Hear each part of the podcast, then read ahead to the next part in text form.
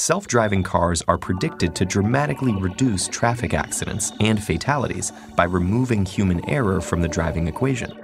Plus, there may be all sorts of other benefits eased road congestion, decreased harmful emissions, and minimized unproductive and stressful driving time. But accidents can and will still happen, and when they do, their outcomes may be determined months or years in advance by programmers or policymakers. And they'll have some difficult decisions to make. It's tempting to offer up general decision making principles like minimize harm, but even that quickly leads to morally murky decisions. New York insurance regulators have opened an investigation into United Health Group over an algorithm they say is racially biased. Artificial intelligence. It is supposed to make our lives easier, from robots taking over mundane tasks to the technology that unlocks your smartphone by scanning your face. But is that technology really colorblind, really gender blind? A study by researchers at MIT shows that the gender of darker skinned women was incorrectly identified 35% of the time. It's just heartbreaking seeing my friends upset because they haven't got in because of previous results or to do with where you live or what school you go to. It just shouldn't determine how you can do. You've just listened to two examples among many of how ethical issues in AI are disrupting health, business, and education. So many of our vital industries and services. How can AI companies start to build public trust again? And just how big is that task? Welcome to another episode of Where Today Meets Tomorrow, a Siemens podcast about all the interconnected ways that digital tech can transform the world. I'm your host, Ginny Saraswati. Today we're looking into the future of AI and machine learning. And to start us off, my guests are going to tell us the basics. What are machine learning and artificial intelligence? And what is their relationship to each other? The terms AI and machine learning are often used interchangeably. But while all machine learning is AI, not all AI is machine learning. Machine learning refers to an AI that can learn by itself. In fact, the terminology machine learning was coined by Arthur Samuel in 1959, and he said that it's a field of study that gives uh, computers the ability to learn without being explicitly programmed.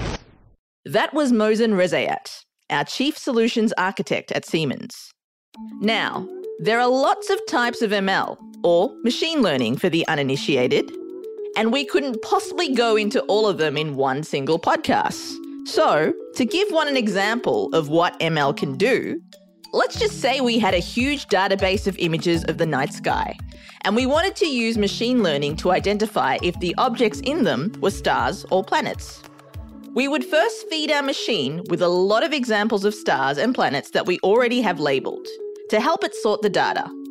Once the machine has made a few decisions, the neural networks within it will then learn to improve the accuracy of results with what it is known as a reward function. This reward function might be a simple yes or no, or a 1 or a 0.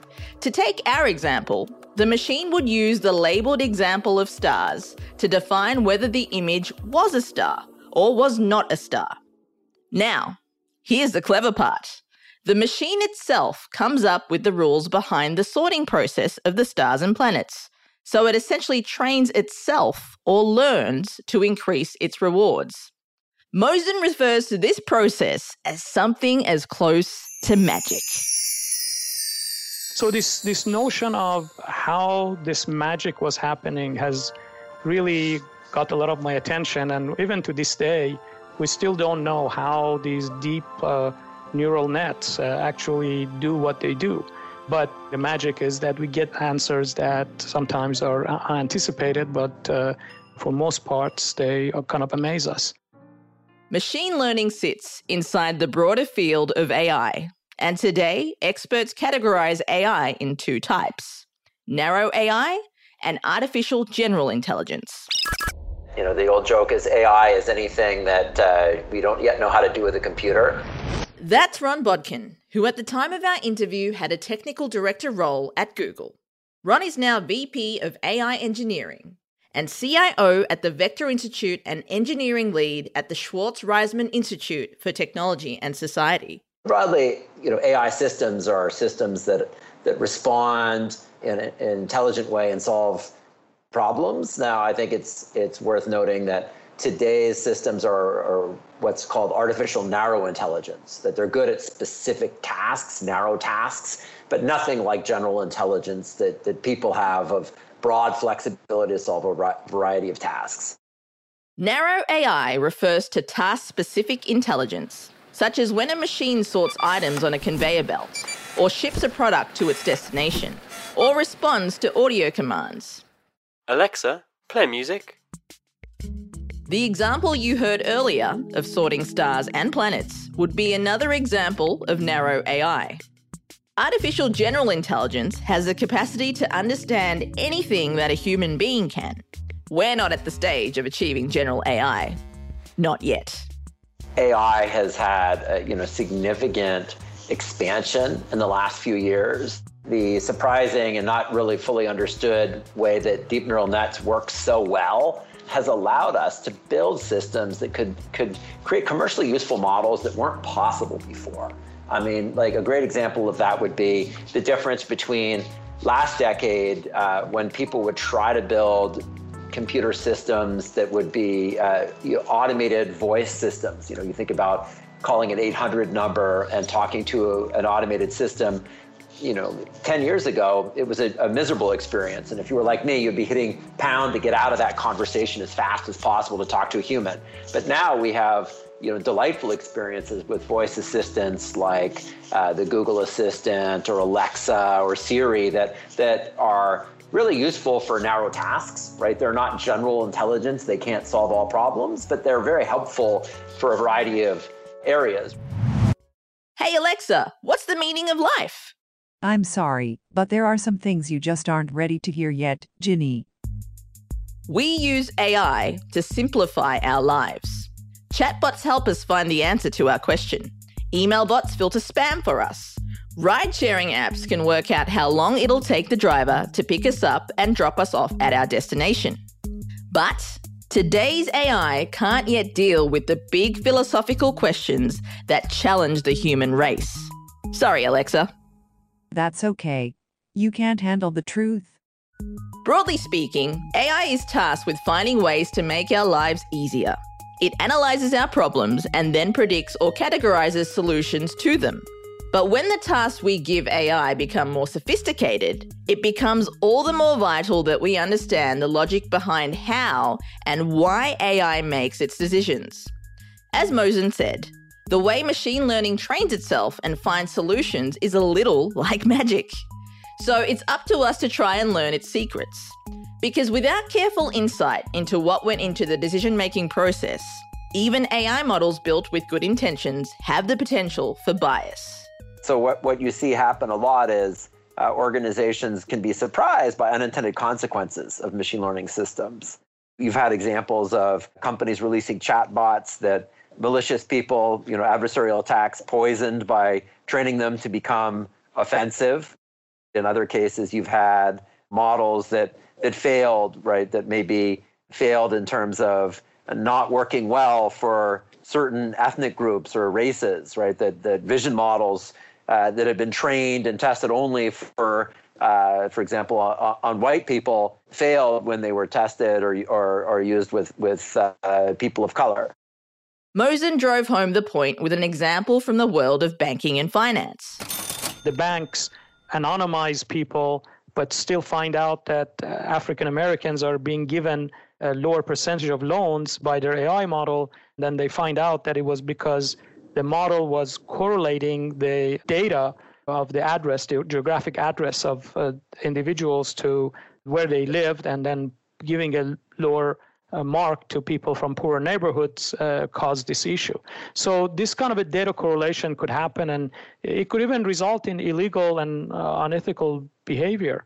And then there is conflict of interest uh, that could arise from competing departments within an organization. Even needs that we might not initially think of as being at all complex must be carefully thought through, or developers risk inserting bias. Take recommendation systems. One time we would say, oh, ML systems like recommendation systems are, are relatively low stakes, right? Like when you recommend content to a user, um, that's just helping them, you know, find something entertaining. Uh, but we've discovered that, you know, that without thought, recommendation systems could become tools for uh, propagating disinformation. They can, you know, can lead to polarization. They can lead to problems in terms of uh, uh, manipulation, you know, depression, right? So suddenly we're realizing that even things that, that at first blush probably appeared to be innocuous and low stakes, that you know, at scale, as more and more information is mediated by AI systems, that they have big consequences for our societies. That's how careful AI developers have to be. And we've only scratched the surface of potential problems. What about the potential to deliberately misuse digital systems? Let's say that uh, we are monitoring a, a, factory, and there is an area in this factory that uh, is doing critical work. So we actually have more sensors in that part of the factory, and then we put in an AI system and perhaps uh, people with head mounted displays. Let's say that there is uh, devices that can uh, scan the environment, can sort of see the environment. There are also uh, these um, biometric devices that people are wearing so that we could understand their feeling and their emotional state.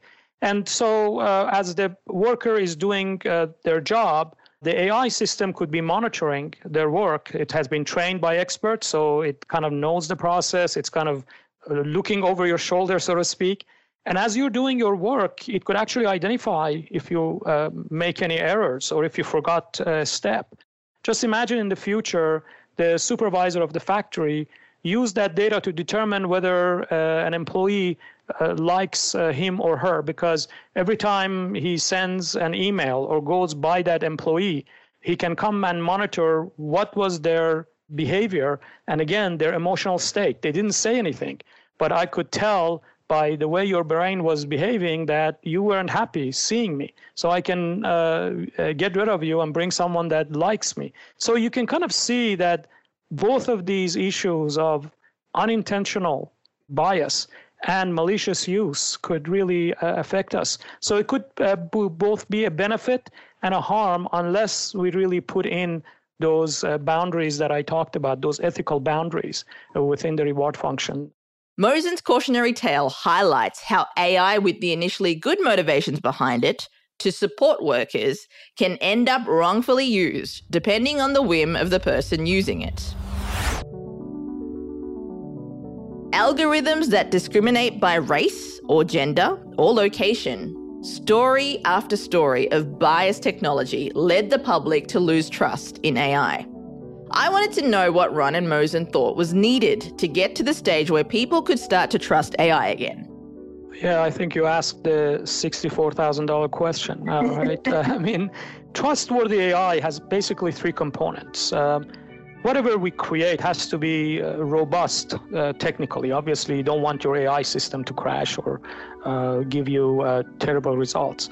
So the, the next one is legal aspects of trustworthiness. Uh, because we have with GDPR. That's the General Data Protection Regulation under European law, which aims to protect European citizens' data. It's also the right uh, for the, a person to have the model explain its decisions to, uh, to that individual. So we have to make sure that what we create abides by these uh, legal rules. Ethical ones are the toughest ones. So you have robustness, legal, and then uh, ethical issues how do we um, get a system to behave um, ethically? But the ethical guidelines that are currently in place will come to a breaking point with artificial general intelligence. As you look at all the different ways that you can go with this uh, implementation of ethics, everything you put your finger on, you find out that it really doesn't work with, uh, with super intelligent AI. The point is that a super intelligent AI can manipulate people. I mean, if you see dictators in our history, they weren't in touch with every single person in their uh, world. They manipulated people to do their bidding. And I think a super intelligent AI can do the same thing. Even if you don't give it a physical being, it could manipulate humans to do what it uh, wants uh, it to uh, accomplish. I believe the only possible way that we can uh, embed ethics in uh, what we build is going back to that reward function. We have to carefully des- design these reward functions. And again, it's not a simple problem, it's not a solved problem, but uh, we need to put those boundaries there. Remember, a reward function is a positive outcome that the AI seeks for its actions. To make trustworthy AI, then, we must make sure to bake ethical principles into its reward function. In my mind, I, when you look at the longer term potential AI safety research, thinking about super intelligent systems, um, there are a number of approaches. I mean, I happen to think that Stuart Russell's, for example. Stuart Russell, a computer science who made significant contributions to AI. His idea of incorporating some notion of uncertainty about reward functions, about what, what your objectives are, is helpful, right? Because any system that, that believes it knows with great confidence what the right thing to do is, it, it becomes hard to prevent it from taking actions that, that are not aligned. Whereas if it has some humility and understands that it may not be fully aligned, that it, it'd be more willing to learn from what are the clues that what I'm doing is not right. At Siemens, Mohsen leads by example with an educational campaign to build trustworthy AI, looping us back once more to the reward function. This overall challenge for AI developers, like the ones we have at Siemens, is to carefully constrain the reward function of any model we create to ensure that the resulting behavior is desirable. And uh, I know it's not an easy challenge, uh, I admit that, but it's something that we must do. It's clear that building and developing an ethically sound AI takes time. And that, when put together with the ramifications of low public trust in AI, can have devastating consequences in times of crisis, where big decisions have to be made and made quickly. Some of the gaps around trust and privacy have, have led to either long delays or non deployment of systems, right? And it's in some sense a lost opportunity that I think we could have fought COVID better by applying AI more effectively but there hasn't been the level of trust in government and other actors to really allow the use of AI, certainly in America. Uh, I think in other countries, there's been more of a willingness to apply AI systems to, to address some of these problems. But I'll turn it over to Mohsen. I'm sure he has some thoughts on this one as well. We must mitigate risks associated with potential future events. No matter how remote the possibility, if the human cost of those events uh, taking place is too high.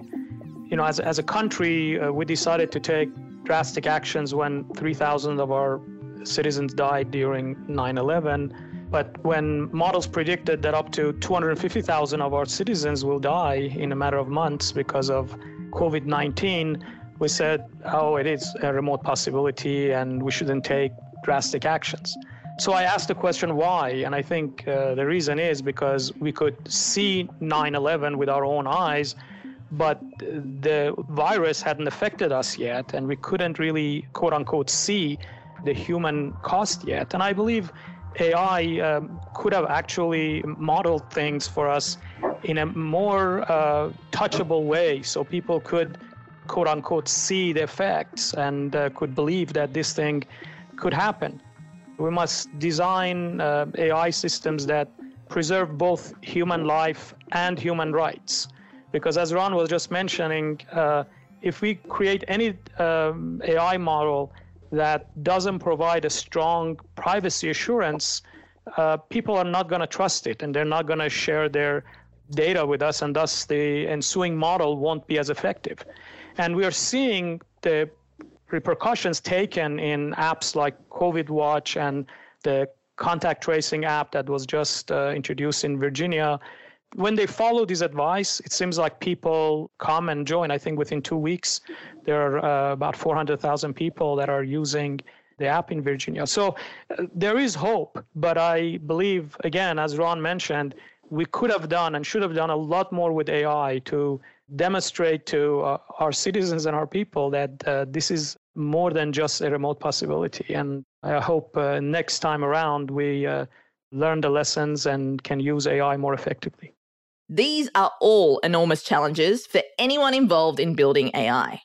So, what do Mohsen and Ron think about tech companies and what they can do to safeguard us against bias and unfair treatment from algorithms? The thing that I see as a big challenge with more capable systems, perhaps general intelligence systems, whenever they might arrive, is value alignment, right? How do you ensure the system really aligns with human values, which is a notoriously hard problem? I think one of the areas that is critical is having more of a focus on analyzing multiple metrics and understanding, you know, are you picking the right objective function? I think traditionally, too many times people building machine learning systems would go with a fairly simple proxy function like, oh, I just want to maximize clicks or time spent on this thing, and not not think about how optimizing that can drive to you know really undesirable behaviors, maybe push unrelated things to extreme values that actually improve that one metric. So I think it's an incredibly important topic. Uh, absolutely, Ron. Just imagine, uh, I mean, human life uh, could be greatly improved if this AI super intelligent uh, being could address problems like disease and hunger and climate change and poverty. But we know that all motives are not so uh, idealistic. Or uh, perhaps there are some unintended consequences, as you just mentioned. And if we fail to put in the right safeguards uh, before such super intelligence systems occur, then uh, we might, uh, as a species, not be around to enjoy them. So we have to put in place ethical boundaries within this reward function of any AI model that we create. Are Mohsen and Ron positive that we'll achieve this goal of embedding ethics into future AI models? I think there's been an increased awareness of the importance of understanding models, of having ethical codes and review processes to go with the deployment of more AI systems. I happen to be more optimistic about approaches like cooperative inverse reinforcement learning, where uh, you try to uh, have people and AI systems cooperate to have this AI system learn what's valuable. In the sense, I, I think a that, that's interesting because it's something that's more operational today. You know, you could you could start to build systems like that today, whereas a lot of AI safety research talks about, you know, imagine you had a system that you could tell it enough about the world that it could reason about complex advanced topics. We don't have such systems. So it's still in the realm more of philosophy. Systems, ideas like debate, where you have adversarial AI systems try to show what's wrong in the other one's argument, right? Those types of systems, we can't, we can't really build something to test them. We're already facing challenges of misaligned AI. So I think the more we, we start to take AI safety approaches that can, can translate into the real problems we're facing today, we're going to learn by, by not just theorizing, but by engineering and building more robust systems with better objective functions. Wherever the future of AI is headed, we can all be glad that people like Ron and Mohsen are on the front lines, making sure that ethics are a key part of AI models. Thank you so much for joining us today. If you want to leave us a review, please do so on your favorite podcast player. And if you're looking for another good discussion of AI, check out another Siemens podcast we released earlier this year. It's got a provocative title AI in Industry Chance or Risk. Subscribe for more great discussions with experts at Siemens and Google. Head to our show notes for the link. Thank you for listening.